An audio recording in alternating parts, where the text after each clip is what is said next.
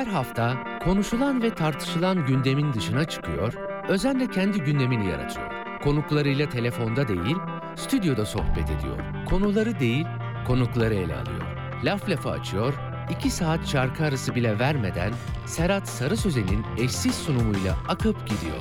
Serhat Sarı Sözen'le gündem dışı her pazar saat 16'da Radyo Sputnik'te.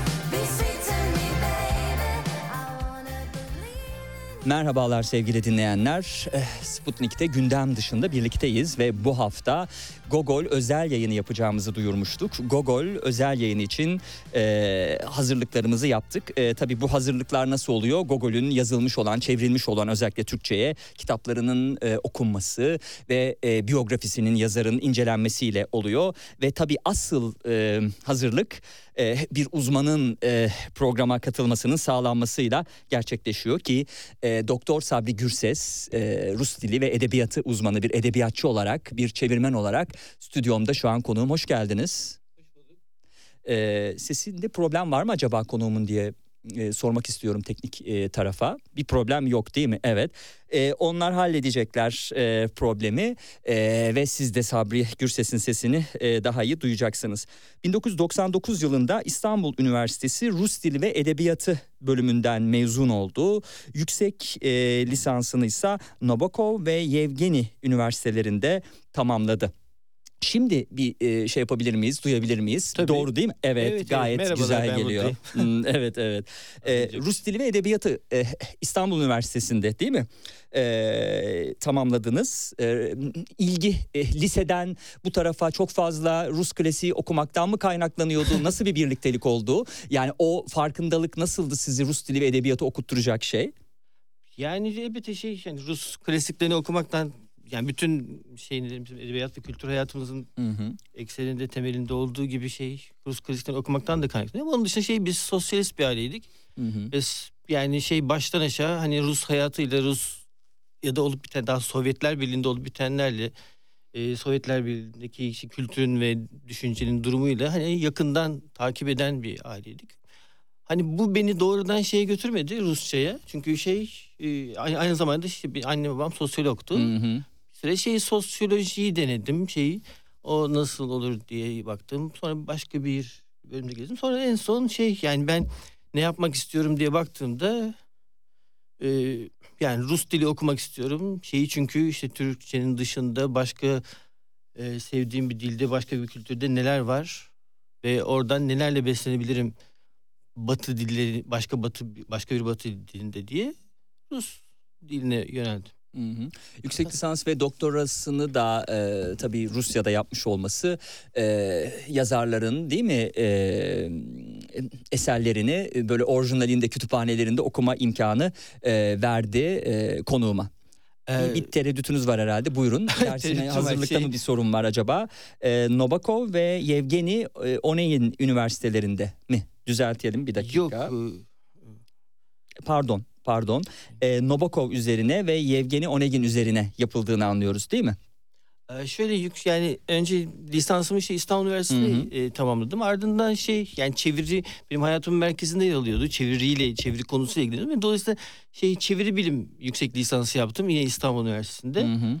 Ee, bunu yaparken şeyde işte artık Yevgeni Onegin'e meraklıydım ve e, oradaki yüksek lisans tezimi Nabokov'un Yevgeni Onegin çevirisi ve Türkçedeki Yevgeni hı. Oneginler üzerine yaptım. O sırada kendim de şeyi e, bir Yevgeni Onegin çevirisi üzerine çalışıyordum. Evet, mikrofondan ayrılırsanız ses gidip geliyor. Pardon. Arkadaşlardan rica edebiliriz eğer bir şey istiyorsanız hemen. Evet, Buyurun. Tamam. Ee, şey yani onu ardından da şey Erciyes Üniversitesi'nde tamamladım doktora çalışmamı. O da yani Euro gösterge bilim üzerine. Hı hı. Şeydi. Dolayısıyla yani yurt dışında şey bir hani akademik eğitim yapmadım. Evet şu an doktora sonrası çalışmalarınızı sürdürüyorsunuz. Belki Evet. bundan sonra e, değil mi bir belki imkan olursa e, bu da tamamlanabilir isterseniz tabii. E, ödülleriniz de olduğunu görüyoruz. Edebiyat e, çevirileriyle değil mi?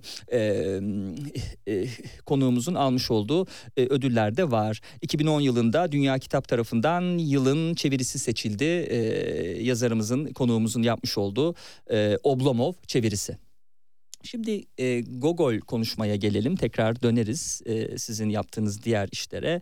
Gogol ile ilgili birkaç e, şey söyleyelim. Siz girmek istediğiniz yerde girin lütfen. E, 1809'da Ukrayna'nın Poltova şehrine bağlı bir kasabada doğduğunu görüyoruz. 1821'de de Kiev yakınlarındaki Nezin Yüksekokulu'na e, kaydoldu Gogol. 1828'de buradan mezun olduktan hemen sonra St. Petersburg'a yerleşti ve bir dergide yayınlanan şiiri nedeniyle bir sürü eleştirilere maruz kaldıktan sonra şiirin bütün nüshalarını satın alarak yakıp Kuzey Almanya seyahatine çıktı. Ee, geri dönünce de devlet hizmetine girdi. Bu dönemde edebiyat dergilerinde hikayeleri yayınlanan Gogol 1831'de devlet hizmetinden ayrıldı ve bir kız enstitüsünde tarih öğretmenliği yapmaya başladı. Aynı yıl yayınlanan Ukrayna hakkındaki hikayelerinin ilk cildi olan Dikanka e, yakınlarında bir çiftlikte akşam toplantıları Gogol'ü istediği başarıya yaklaştırdı. Kitabın ertesi yıl yayınlanan ikinci cildi ise bu başarıya erişmesini sağladı ve 1834'te yakın çevresi sayesinde St. Petersburg Üniversitesi'ndeki dünya tarihi kürsüsüne atandı ama bu alanda başarılı olamayınca yeniden edebiyata yöneldi Ee, ve 1835'te Mirgorod isimli kitapta topladığı hikayelerini iki cilt halinde yayınladı. 15. yüzyıl Ukrayna Kazaklarının yaşamını anlattığı e, Taras Bulba ve en bilinen hikayelerinden e, olan Burun bu kitapta yer alıyor.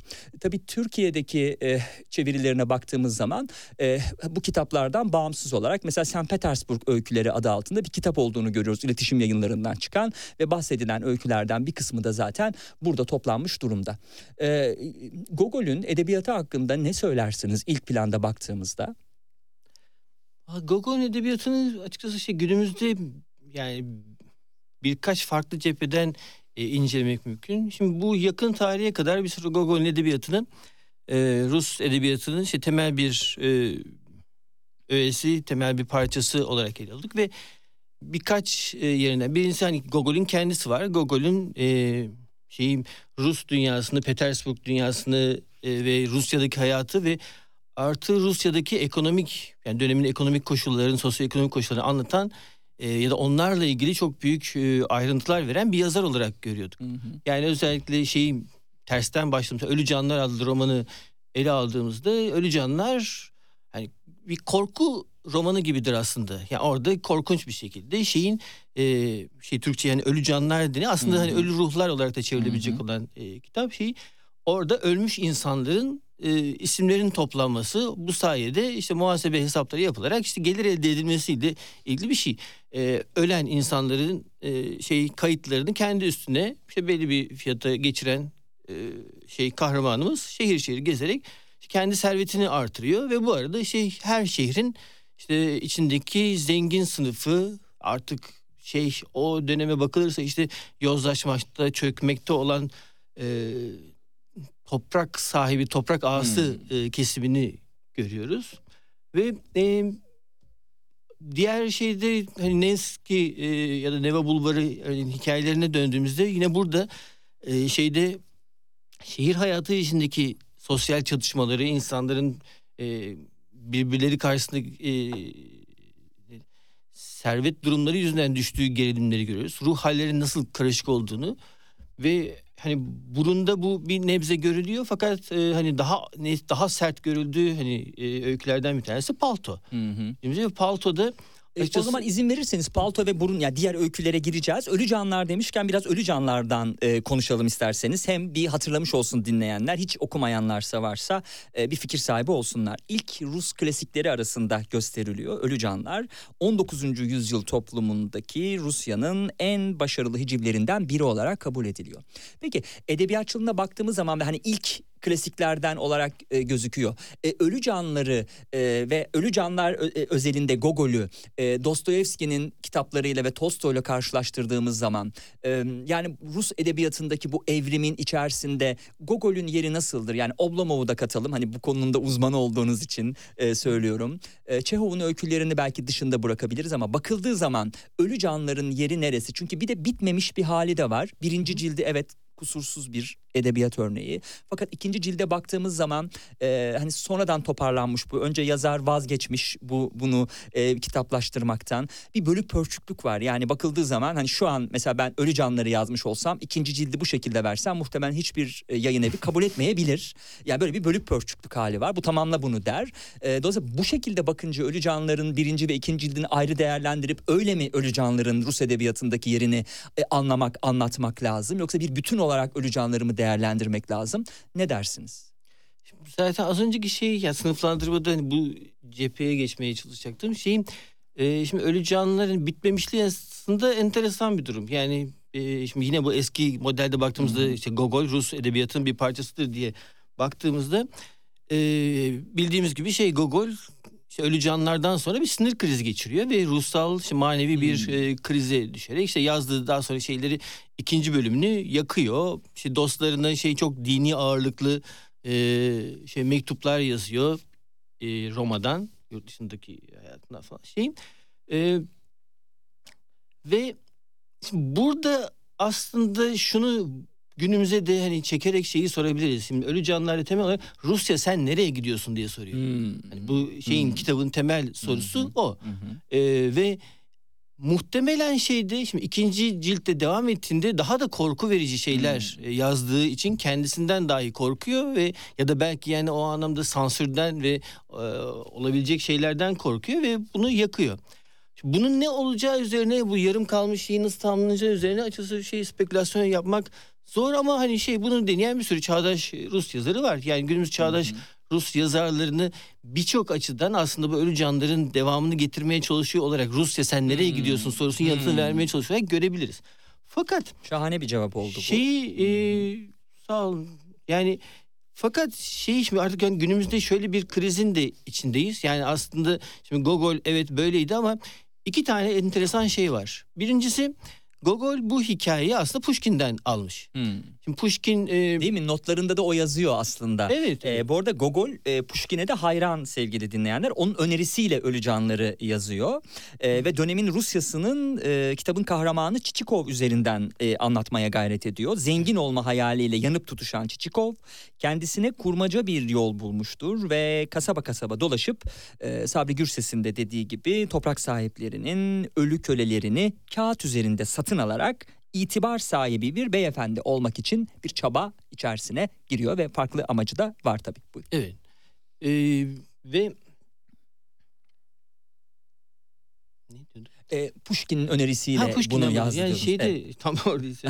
ee, şey ya Pushkin önerisiyle değil aslında. Yani anlaşılan bir sohbette Pushkin ona söylemiş.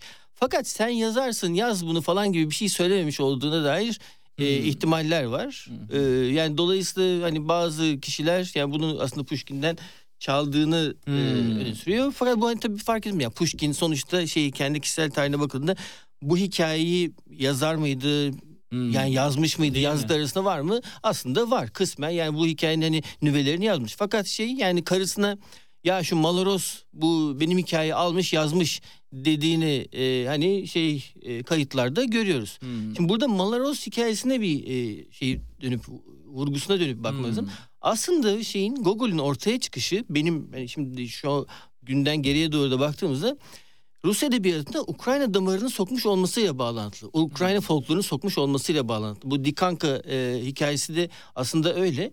Tam da Rusya'da e, şeyin Rusya'nın e, çeşitli ülkelerin işte milli bağımsızlık hareketlerini desteklediği, işte Bulgar hareketini desteklediği, Yunan hareketini desteklediği dönemde aslında aynı şekilde Ukrayna'da da e, böyle bir hareket, bir e, hareketlenme, bir bağımsızlık hareketi sergiliyor. Ve şeyin Gogol'ün aslında bütün çabasına bakarsak bununla ilgili bir şeyler kurmaya çalıştığını görüyoruz. Şurada örneğin bahsettiğimizde kendi biyografisinde şeyi hani tarih e, profesörü olmaya çalıştığını gördüğümüzde Hı hı. aslında gitmek istediği yer Ukrayna. Ukrayna'da tarih profesörü olmak istiyor bir şeydi.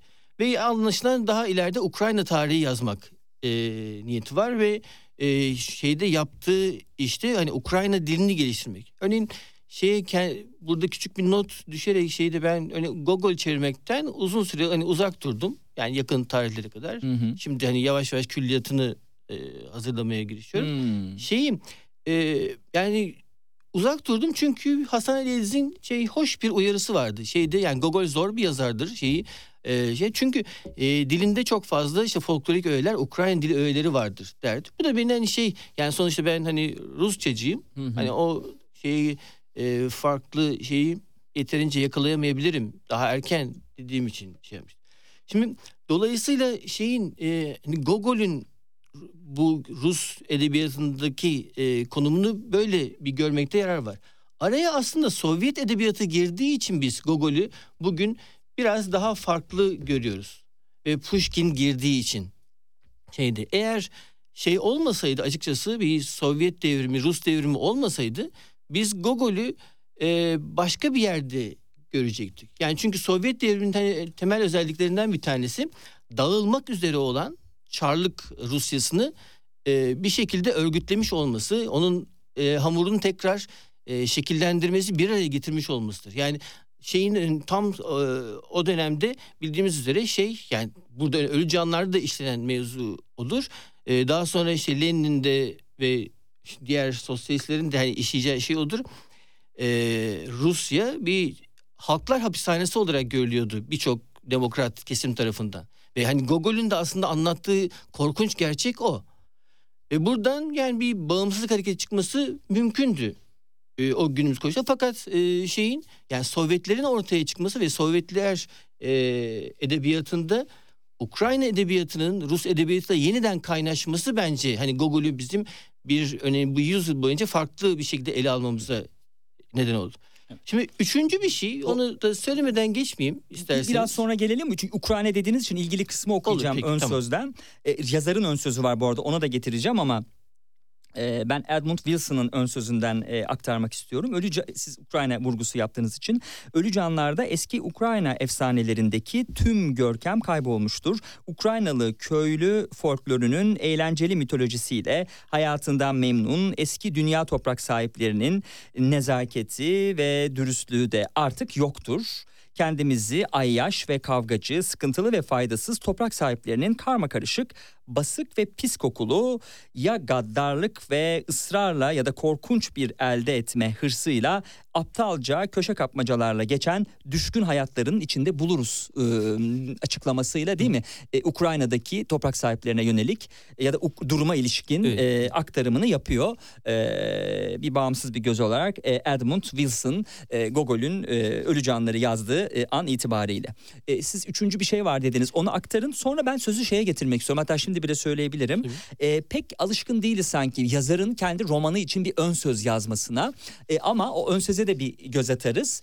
E, Gogol'ün bir ön sözü var değil mi bir açılışı var E, oradan birkaç cümleyle devam ederiz sonra sözü size bırakırız. Olur. Buyurun üçüncü şeyden bahsedecektiniz. Üçüncü şey yani hani bu Gogol'ün e, Rus edebiyatındaki ve dünya edebiyatındaki yeri e, ile ilgili olarak bütün bu şeyden bağımsız olarak yani kendi edebiyatı e, şeyin işte Ukrayna ile, ile bağlantılı olarak ke- e, kendi edebiyatı e, ve bir de üçüncü olarak bir başka dost Gogol var.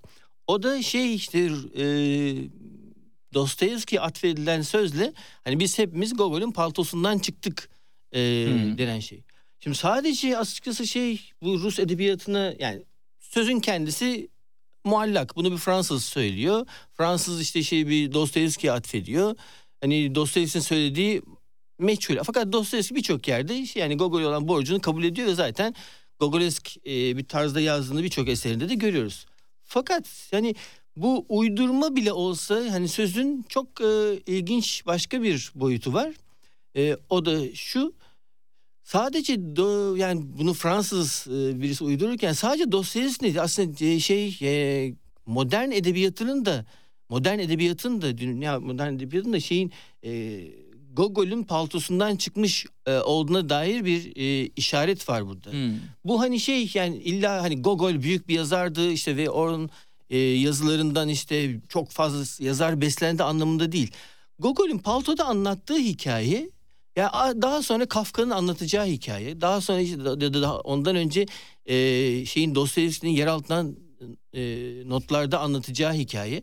Bunlar hep birbirini şeyi tamamlayan ve e, şeyin çağdaş insanın travmatik durumunu gösteren e, işaretler. Orada işte şeyin e, yoksul adamın hani umarım hani şey dinleyiciler şeyi okumuşlardır e, bu öyküyü hani okumamış olmak çünkü her koşulda bir e, kayıp şeyin e, şeyin henüz bir e, iş yerine çalışan e, silik diyebileceğimiz ya da işte sıradan diyebileceğimiz bir adamın hani kendisine para biriktirip palto yapması Hmm. ve daha sonra işte zengin arkadaşlar ona e, şey şaka e, yapıp paltoyu saklamaları Evet, ne ve şahane bir değil mi öykü o da Ve- doğru. ya Evet. Orada o şey ya o insanın yaşadığı şey birik- korkunç e, birikimleriyle aldığı eşyanın kaybolmasından yaşadığı dehşet ve o yalnızlık ve daha sonra en sonunda hayalete dönüşmesi olayı aslında bizim şeyde bütün yaşadığımız çağdaş toplumdaki e, hani kapitalist çelişkilerin maddi çelişkilerin temel özünü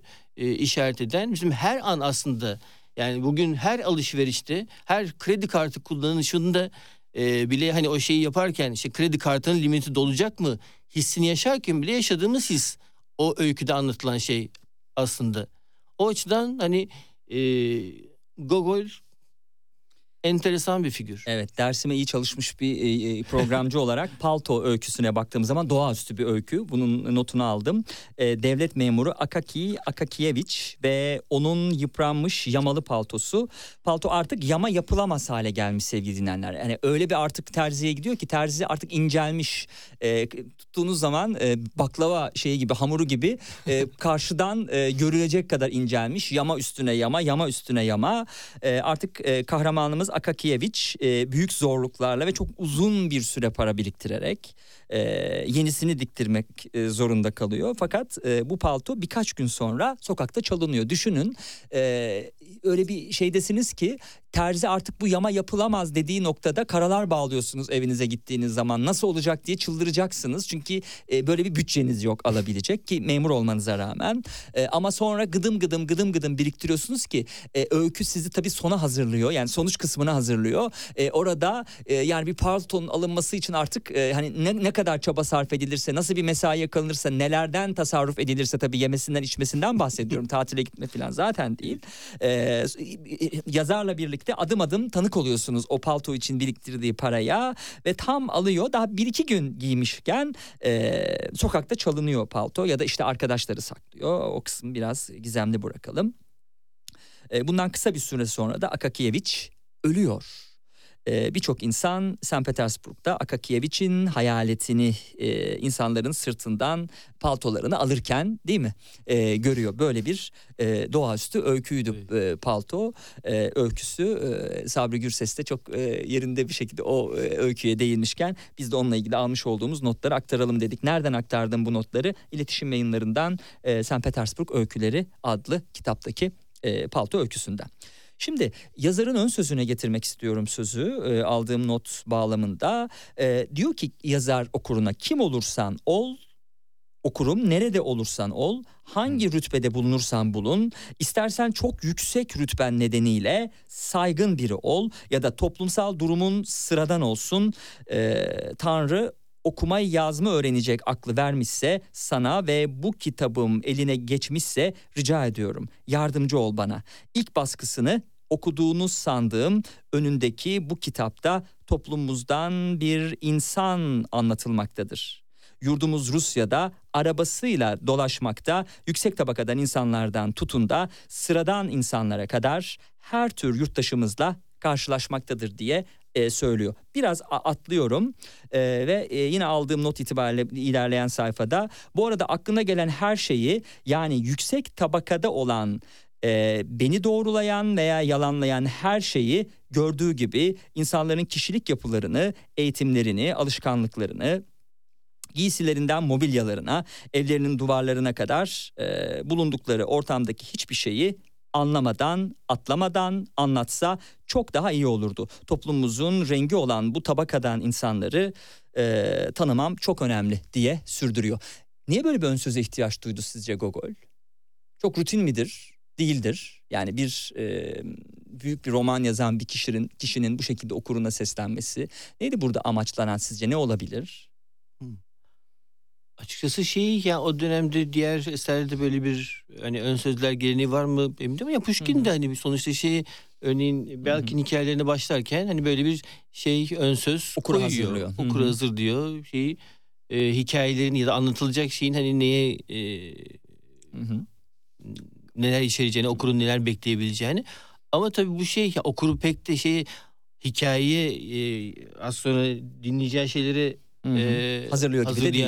Gibi değil. Evet genel Hı hı. olarak şey işte biraz belki şeyin işte Gogol'ün o dönemde artık yavaş yavaş hani ben akademide çalışmak istiyorum. Hani ben biraz da sosyal araştırma yapıyorum e, deme hevesiyle de olmuş olabilir. Onu bir hani e, daha ayrıntılı araştırmak lazım. Peki e, kitaba baktığımız zaman birinci cildin birinci bölümü altıncı dereceden bir devlet memuru olan e, ana karakter Çiçikov'un Ney şehrinde bir meyhanede karşımıza çıkmasıyla gerçekleşiyor. E, o dönemin Rus, Rusyası ile ilgili epey e, biz e, detay görüyoruz. Çiçikov kendini bir anlatsa o şeyleri çok e, beğenmiştim e, kendisini anlatmasını.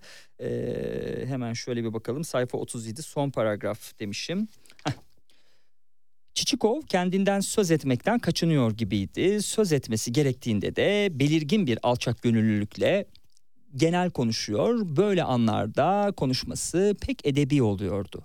Bu dünyada değersiz bir solucan olduğunu, kendisiyle çok ilgilenilmesine değmediğini, ömründe çok sıkıntılar geçirdiğini, dürüstlüğü yüzünden devlet hizmetinde çok çektiğini, onun hayatına bile kasteden çok düşman edindiğini, şimdi ise artık huzur içinde bir e, yaşam sürebileceği bir yer aradığını, bu kentte gelince önce buranın ileri gelenlerine saygılarını sunmaya kendisi için bir borç bildiğini söylüyordu. Gelir gelmez kendini valinin akşam toplantısına davet ettirmeyi de becermişti diyor. E, Çiçikov'un e, e, kendisine anlattığı e, böyle giriş kısmında ama kendisiyle ilgili çok detaylı bilgiler de verecektir bunun devamında. Kente Bu- geldiği gün buyurun. Bu şey çok ilginç. Yani şimdi siz okurken hani şey fark ettim. Bunlar örneğin dosyasında ikiz ya da öteki diye bilinen işte şeyi e, romanında da yer altından notlar da hani tekrar şeyler. Yani memurların şey kendilerine düşman edinmiş olmaları Hmm, e, iş hmm. yerinde şeyler. Neredeyse aynı. Yani neredeyse de öte aynı kelimelerle tekrarlanan bir e, tema o dönemde. Ee, acaba etkilenmeye ilişkin mi bunu söylediniz Hem- yazarların birbirinden yoksa dönemin koşulları o kadar aynı ki bütün yazarlar da aynısını yazıyorlardı mı demek istediniz? E, ya evet hani hem etkilenme hem de evet yani aynı tipleri çiziyorlar ve ama daha farklı hacimlerde çiziyorlar anlamında. Hı hı. Yani tabii e, o dönemin Rusyası ile ilgili net bilgiler hani görebiliyoruz tabii bir kurgu roman sonuç olarak ama işte kente geliyor bir memur alt derecede olsa valisinden emniyet müdürüne savcısı işte daha üst kademe memurları öğlen ve akşam yemeklerinde hani ne zaman nasıl çalışıyorlar nasıl vakit buluyor o ayrı bir konu. Onu da görüyoruz burada hani ona ilişkin de bir kritik var Ee, ve kendisini davet ettirmeyi başarıyor. Konu ne olursa olsun Çiçikov'un söyleyeceği bir şeyler var. Ee, tabii hal böyle olunca sansür kurulu değil mi o dönem e, çok ciddi eleştirilerde bulundu kitaba Ee, ve e, bu muydu acaba Gogol'ün moralini bozan ve işte ikinci cildi böyle yakmasına neden olan şey bu ilk e, Yok şey metinlerden yani, sonra. yani şey sansürle ilgili yaşadığı sorunlar hani ağırlık orada değil kanımca daha çok kendi kişi şey birincisi yani manevi krize girmesi ikincisi de yani çok ağır bir dini e, ruha bürümüş Hı hı. e, belli bir dönemden sonra ve ölü canları yazarken artık anlaşılan hani şey o ruhla yazmaya başlamış o onu çok bunaltmış ki zaten hani konunun kendisi de e, bunaltılı. Ama yani şey sansürle mücadele fazla bir e, şey bunaltı çektiğini bilmiyorum. Evet.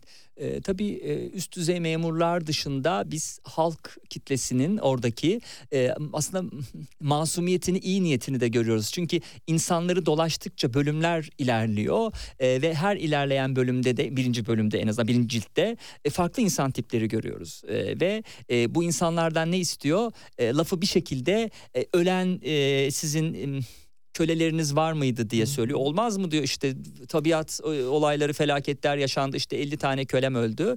E, kimisi buna hani daha inançlıysa kendisine göre acaba Tanrı tarafından cezalandırılacağım mı diye bakarken e, kimisi de "Aa, iyi bir aptal buldum bunları veririm ona diye bakarken diğeri de yani başka birisi de e, acaba bunun altında başka bir şey mi var? Yani daha uyanık olan tabii e, insan yani saf e, işte e, e, işte zeki e, ya da kurnaz e, farklı e, ti- tipleri de görebiliyoruz. Başka birisi de acaba ben nasıl daha fazla para kazanırım diye e, düşünürken her birisinin de ikna etme becerisine sahip olduğunu hem biz o dönemin Rusyasını hem de insanların farklı karakteristik özelliklerini orada görüp kitabın içerisine girmiş oluyoruz Ölü Canlar'da. Evet. Şimdi e, vaktimize de baktığımda ölü canlara bu kadar e, şimdilik zaman ayırmış olmamız yeter. Müfettişe bak ya da var mı ekleyeceğiniz bir şey ölü canlara ilişkin? Ölü canlarla ilgili yani belki şey ekleriz. bir yani, tam gün bence konuşuruz o ayrı. Tabii tabii evet. Yani ama ölü canları belki bir parantez hani burada şey bulmuşken okurlara şeyi söyle. Ya e, hani Allah nasip etti bana şey e, ne denir Gogol'ün ölü canlılarının gardiyanı gibi bir rol edinmek zorunda kaldım ben Hmm. şey Türkiye'de. Hani onu da bu arada hani şey hı. derken olarak e, söylemiş olalım. Bu işte Rus e, edebiyatı Türkiye'de nasıl gelişir, ne yapılır, biz çağdaşlardan ne yaparız falan gibi biz daha dehşet bir şekilde 2005 yılında şeyi e, bu kitabın çeşitli sahtelerin üretildiğini, Hmm. e, sahte çevirilerin üretildiğini 2015'te mi? 2005 2005'te. 2005 yılında işte bir ilk kez bir şey Celal Öner ismiyle hani ben fark ettim. Ondan sonra şey Türkçe'de bir sürü ölü canlıların çeviri intihalinin olduğunu fark ettim. Hmm. Sizin O uzmanlık alanınızda çeviri intihali. Aa, çeviri bilim bilim hani şey intihal de İntihal, onun bir evet. dalı şeyinde yani ortaya çıkar Hı hı. yaptığımız bir dal e, şeyin yani çeviri alanında da intihal yapılır ve bunu nasıl Hmm. yapılır üzerine Hmm. uzun zamandır çalışıyoruz. Hı hı. Şeyde fakat ya ölü canlar çok merkezi bir örnek oldu çünkü şeyin hani hem işin kendisi e, dehşetengiz hem de şimdi yani Çiçikov'un burada yaptığı şeyi bizdeki çeviri intihalcileri yapıyorlar. Hmm. Yani hani nasıl Hmm. e, şeyde orada Çiçikov şey, şey kent kent dolaşıp işte ölü canları topluyorsa ölü e, ruhları topluyorsa Burada da şeyler e, bizim çeşitli böyle sahte yayıncılarımız e, şey dolaşıp hani ölmüş çevirmenlerin işlerini nasıl biz Hmm. e, şey yapıyoruz. Öyle, Orada da şans eseri işte ben şeyde e, Ceren isminde Vedat Gülşen Üretürk'ün Fransızcadan yaptığı bir çevirinin işte o şeyi devşirildiğini Hmm, fark ettin. Ha, evet ya buna takla attırmak diyorlar şey diyorlar ama yani sonuçta intihal e, çeşitli kelimelerin değiştirilerek tekrar basıldığını ve buna da ardından başka bir sürü baskısının da olduğunu fark ettim. Yani ve şeyde bu intihal e, çalışmalarımızda bir intihale karşı çalışmalarımızda e, şey ölü canlar bir simge kitap gibi oldu. Şey, o ilginç bir anekdot olarak söyleyeyim. Evet çok iyi yaptınız bunu da söylemekle. Tabii e, hiç düşünmemiştik yani çevirinin intihali olsun. Çünkü çok ciddi bir emek var. Yani bir yazarın e, yazdığı kadar ki emek demeyelim ama e, sonuç olarak bir edebiyatçının yapması gereken bir şey ve o oradaki kelimeleri seçerken de bir bilim eseri yaratmaya çalışıyor. Yani hani bir bilimsel bir eser olsa onun çevirisi ayrı bir şey ama edebiyatın e, bir edebiyat eserinin bilimsel çevirisi ve onu Türk okuyucusu ya da hangi dile çevriliyorsa oradaki okuyucusu tarafından da aynı edebi lezzetle okunabilmesi e, bir, bir, bir sanat, bir göz, Evet. bir birikim gerektirir. E, ama Ve burada da yani bir şey- intihal olması ve bunu da tespit ediyor Değişmiş. olmuş Yani olmanız gayet. Şey, aynen Çiçikov gibi işte şeyin yani başkasının sözcüklerini, başkasının e, emeğini, çalışmasını çalan insanlar var. Hı hı. Ee, Gogol'ün Rus edebiyatının kaderini değiştiren hikayelerini bir araya getiren Petersburg öyküleri diye başlıyor. Ee, kendinden sonra gelen yazarlar kuşağı içinde büyük bir ilham kaynağı oldu. Petersburg öykülerinde Rusya'nın ünlü bulvarlarından geçip memurların tek düze yaşamlarına soyluların gösterişli yemek davetlerine, yoksul bir ressamın virane atölyesine konuk oluyoruz. Tabii e, Gogol'ün hayatında belki sonrasında Rusya'sında da St. Petersburg öyküleri diye bir kitabı yok külliyatında. Değil mi? Türkçe'de bunları birleştirip adına St. Petersburg öyküleri de- dendiğini anlıyorum. Yanlışsam düzeltin beni. Yok öyle derleme var. Ha var mı St. Petersburg öyküleri Yani. diye? Peki. O zaman e, şey değil. e, mesela bunu hazırlayan yayın evi kaf- kafasına göre böyle bir şey çıkarmış değil anladığım kadarıyla. Seriyi tam hani şey inceledim hatırlamıyorum ama yani olmayabilir. Evet. Yani şey olmayabilir. Peki. Rastgele Eh, yapılmamış olabilir. Evet. Gogol konuşuyoruz sevgili dinleyenler. Ee, konuğum Doktor Sabri Gürses'le Rus dili ve edebiyatı e, uzmanı e, diyelim yapmış olduğu çalışma itibariyle. Diyelim değil öyle. E, ve St. Petersburg öykülerinden birkaç öyküye girecek olursam beni de St. Petersburg'a gittiğim zaman çok etkileyen bir yer var. E, tabii Nereden bahsediyorum? Nevski Bulvarı'ndan bahsediyorum. Bu kitabın açılışı da Nevski Bulvarı'yla yapılmıştı. Bu meşhur bulvarı çok detaylı bir biçimde e, yazarın resmettiğini görüyoruz. E, ve e, kitap gerçekten o bulvara adanmış şekilde. Gittiniz mi bilmiyorum ya da okuduğunuz zaman ne hissettirdi size Nevski Bulvarı öyküsü? E, güzel bir aslında tanıtım e, yani yazarın bulunduğu yer için değil mi? Evet. oldukça ilginç bir şey o. Yani Nevski e, gerçekten nedir yani dünya ölçeğinde özel bir yer. Çünkü yani benim açımdan da örneğin şöyle şey işte Rus edebiyatı okuduktan çalış yani araç çalıştıktan sonra çalışırken ya da diyelim şey benim ilk gittiğim yani Batı şehri Petersburg oldu. Hmm. Şimdi ya da Peterburg şeyim. Ee, ve şimdi oraya gitmeden önce işte ben de herkes gibi bu Nevski e, ile ilgili hikayeleri okumuştum. İşte Nevski Caddesi orada işte insanlar yürüyorlar sağdan sola gidiyor geçiyor. Ve hani hep burada şeyde o dönem hani İstiklal dönemi yeni kapanmıştı. Evet. e, burada ve İstiklal'le kıyaslıyordum hani kendi Hı. kafamda. İstiklal diyeyim. Fakat yani oraya gidince insan bir dank diye şeyi kavruyor. Bu Hı. Nevski o ne yani İstiklal'le alakası yok. Hı. Yani İstiklal'in işte 3-4 katı genişlikte ve bambaşka bir boyutta ve e, şeyin başka bir dünya. Ve Hı. orada ben şey yani buna biz hep Nevski Caddesi diyoruz. Bu cadde falan değil bulvar Hı hı. gerçekten de tamam. Hı hı. O yüzden Neva Bulvarı. Araba diye- akışlarının filan. Araba evet. akışlarının olduğu işte ins- ve hani o anlattığı tarihte işte motorlu arabalar yani atlı arabaların Hmm. deli gibi Hmm. geçiştiği durduğu, insanların akıp durduğu ve her sınıfta insanın akıp durduğu bir yer. Ona göre şey İstiklal çok e, dar gelmişti. Hı hı. E, tabii e, sadece bu bulvar anlatılmıyor. Bu bulvarda geçen bir aşk hikayesi de anlatıyor. Anlatılıyor. Zaten bir şehri şehir yapan onun ruhu, yaşanmışlıklarının toplamı. Siz orada yürüdüğünüz zaman aynısını yapsalar mesela başka bir yere bir platoya o hisse kapılamazsınız. Çünkü ruhu olmayacak o yerin. E, mesela burada da e, Gogol'ün anlattığı öyküde Piskarev karakteri var. E, bir kadın görüyor. Kadına aşık oluyor. Çok beğeniyor o kadını. E, kadını takip ediyor ve randevu evinde çalıştığını e, öğreniyor e, ve e, e, sonrasında da o kadar e, delicesine aşık oluyor ki e, artık sürekli o kadını düşünüyor, o kadının neler yapabileceğini düşünüyor ve intihara e, sürüklüyor kendisini Piskarev. E, öykü bu defa e, başka bir e, yakışıklı bir karakter, yakışıklı subay e, e, Piragov üstünden devam edecek. E, bir yandan e, Nevski Bulvarı'nda geçerken olaylar bizi o caddeyi anlatmışken ama bir taraftan da e, olay örgüsüyle de e, yazar zenginleştirmiş. Burun meşhur bir öykü. Burun'a geçelim isterseniz. E, fantastik bir öykü olarak tanımlanıyor Burun öyküsü. E, yine bu defa 8. dereceden devlet memuru olan Kavalev'in burnu kendisinden habersiz bir şekilde e, gezintiye çıkmış sevgili dinleyenler. Bir bakıyorsunuz ki burun yok. Ee, Karalev de bir sabah uyandığında burnunu yerinde görmüyor. Ee, aslında bir önceki öyküde bir berber vardı ve yakın arkadaşı yani Nevski'de e, arasında geçen bir diyalogtu bu hikayenin öncüsü. Ee, Nevski Bulvarı'nda işte berberde geçiyordu işte burnunu kesiyordu falan yanlış hatırlamıyorsam yani okuduğum öykü kapsamında. Dizi öyküyü hazırladıktan sonra burun öyküsüyle meşhur e, yazar açılışını yapıyor. Yani bu hikayeler aslında şey çok özgün hikayeler değil. Konuları ya da şeyleri yani aslında Alman romantik ve fantastik hmm. şeyden yani Hoffman'dan falan beslenen hikayeler.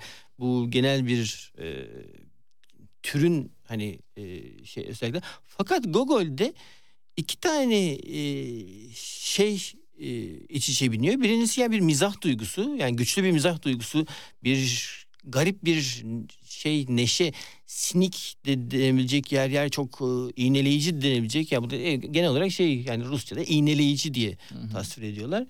Ee, şeyim öyle bir mizah var. Aynı anda da çok gündelik şeylerin içine katarak anlatıyor. Şimdi bu örneğin işte hikaye, bunun hikayesinin başında ekmek ayrıntısı ve o şeyin işte ev evde olan sabah karıyla kocanın işte birbirleriyle kavga etmesi ekmeğin içinden işte burnun çıkması, kadının adamın suçlaması, sonra e, adamın işte alıp şeyi ne denir burnu götürüp şeyden e, köprüden suya atmaya hmm, çalışması falan hmm. çok enteresan şeyler. Polislerin takılması değil mi peşine? Evet. evet. Şimdi orada şey ilginç. Yani şimdi örneğin dün eşimle konuştuk. Şey hani bu o da şey şu anda o e, öyküyü resimlemeye hmm. çalışıyor. Şeyde ben şeyin e, ve şey hani ben benim örneğin aklıma gelmemişti. Yani ben hani şey derken hani bu öykü üzerine ne söylenebilir diye düşündüm de ben daha çok fantastik öyküler işte orada burun bulunuyor ve şey rütbelerle ilgili bir hikaye var. Yani Hı-hı. burun kendisi bir kişilik ediniyor ve e, şeyin Gogol orada güçlü bir e, şeydeki toplumdaki rütbeyle bölünmüşlük durumunun e, eleştirisini yapıyor diye ben öyle söylerim. Fakat eşim enteresan bir şekilde şey yani orada kibir dedi açıkça şey. Hmm. Yani aslında orada hmm. adamın kibirinin e, şey ne o kendini gösterişçiliğinin e, işareti. Yani aslında adam orada adamdaki o bölünme yaşanıyor. Yani çok ilginç şey, bir yorum olmuş. Benim için ilginç bir yorum oldu. Hiç evet. Benim de aklıma gelmedi. Şeydi. Çünkü şey gerçekten de adam sürekli olarak yani şey orada karşılaştığı kadınlara hava atıyor. İşte şey e, hmm. insanlara hava atıyor ve açıkçası şeyi de e, rütbesini de o el, elde ettiği gücü de şeyle e, bir sebeple iyi bir çalışmayla elde etmemiş. Tamamen havadan gelmiş olan bir şey. O havadan gelmiş olan şeyin ondan e, kopup gitmesi, kibrinin düşüp gitmesi ile karşılaşıyoruz o öyküde. O yüzden ilginç. Evet. Ee, peki başka hangi öyküler var? Fayton öyküsü var. Tabii vaktimiz yetmediği için böyle kısa kısa e, bahsedeceğim. Burada ne vardı? Evet Suvari alayının kasabaya gelmesiyle her şey değişecek kasabada.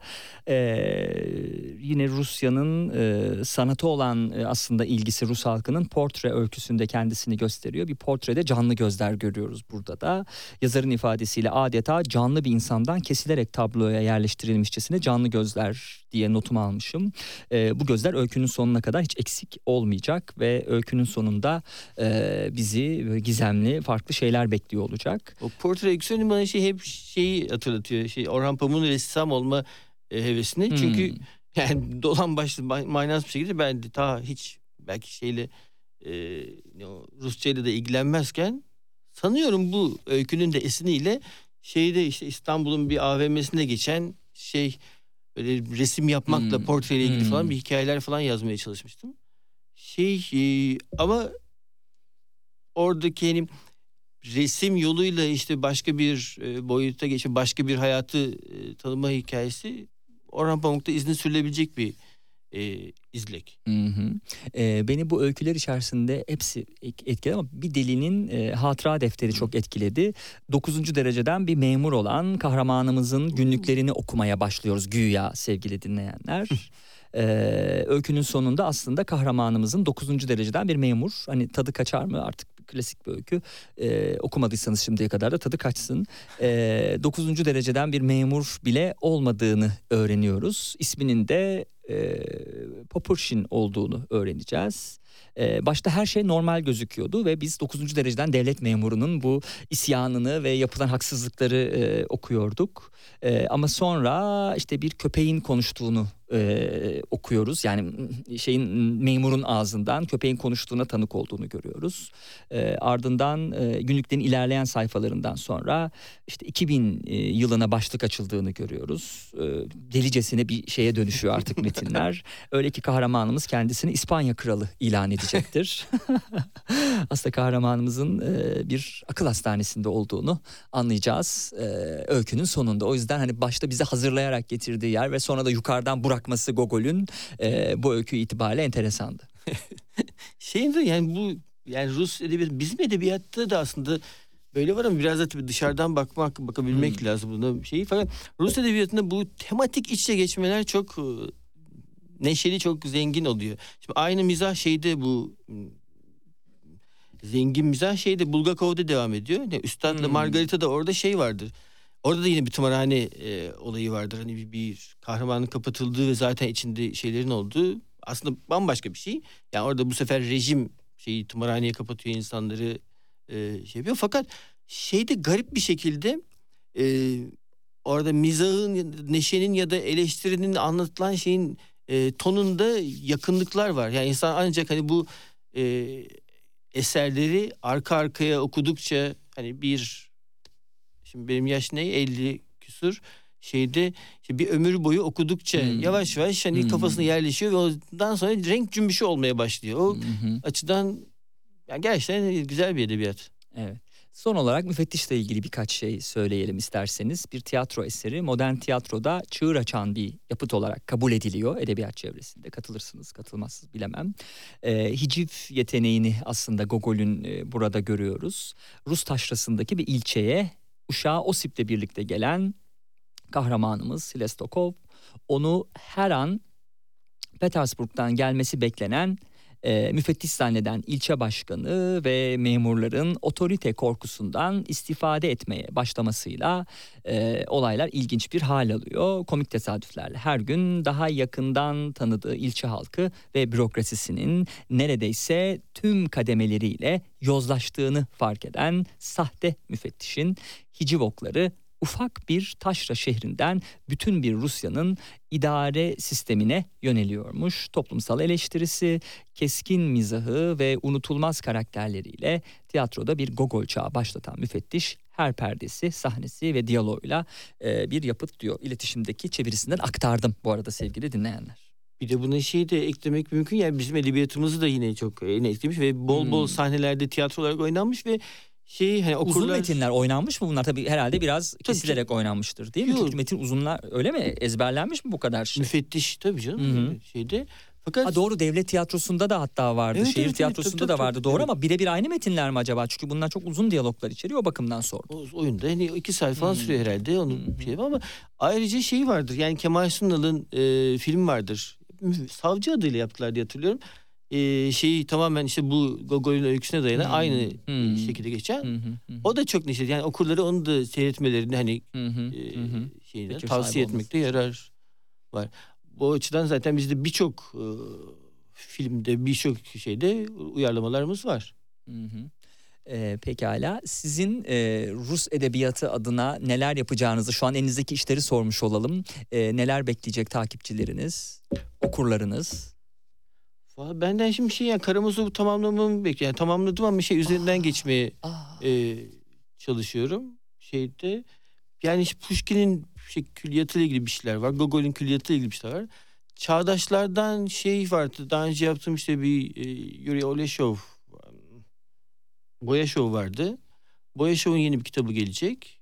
E, başka hani sürprizler de olabilir. Şahane. Sizi ilgiyle takip ediyor olacağız biz de Ee, ve e, tekrar tekrar sizi programda konuk etmek isterim. Hani bu kadar Rus e, dili ve edebiyatı konusunda e, bu kadar otorite olan bir e, çevirmeni zevkle biz de ağırlamak isteriz. Çok teşekkürler e, ben geldiğiniz teşekkür için. ederim. Yani siz de burada yeni yani siz stüdyoda, evet. yeni e, böyle hayırlı olsun. acemiliklerle falan sizi biraz yormuş olabiliriz. Kusura bakmayın e, idari anlamda. E, biz gelen konuklarımıza kitap hediye ediyoruz. Oh. E, dolayısıyla aslında seçeneği ilk konuk olarak size bırakabilirim. Normalde Gogol'ün e, Dostluğumuz ve Mektuplarımız kitabını e, bir sonraki konuğa vermeyi planlıyordum ama sizde yoksa size vereceğim. E, yahut e, Tanrı, İnsan, Hayvan, Makine e, kitabını vereceğim altın kitaplardan. Tercih size bırakıyorum. Ev, Aksakov var zaten bende. Tam Harika. Makineyi alayım. Peki e, altın kitaplardan çıkmıştı sevgili dinleyenler yakın zamanda teknoloji, metafor ve anlam arayışı. Tam da E, şey Tanrı, tartışmaları insan, varken. hayvan, makine. Efendim? Tam da şey makine çeviri çeviri makinesi ay tartışmaları varken Evet. güzel bir şey. İyi okumalar. Ee, birkaç dakika içerisinde e, Selin Yazıcı'dan e, 18 17 haberlerini alacağız. Programın ikinci kısmına ise haberlerden sonra devam edeceğiz. Her hafta konuşulan ve tartışılan gündemin dışına çıkıyor, özenle kendi gündemini yaratıyor. Konuklarıyla telefonda değil, stüdyoda sohbet ediyor. Konuları değil, konukları ele alıyor. Laf lafı açıyor, iki saat şarkı arası bile vermeden Serhat Sarı Sözen'in eşsiz sunumuyla akıp gidiyor. Serhat Sarı Sözen'le gündem dışı her pazar saat 16'da Radyo Sputnik'te.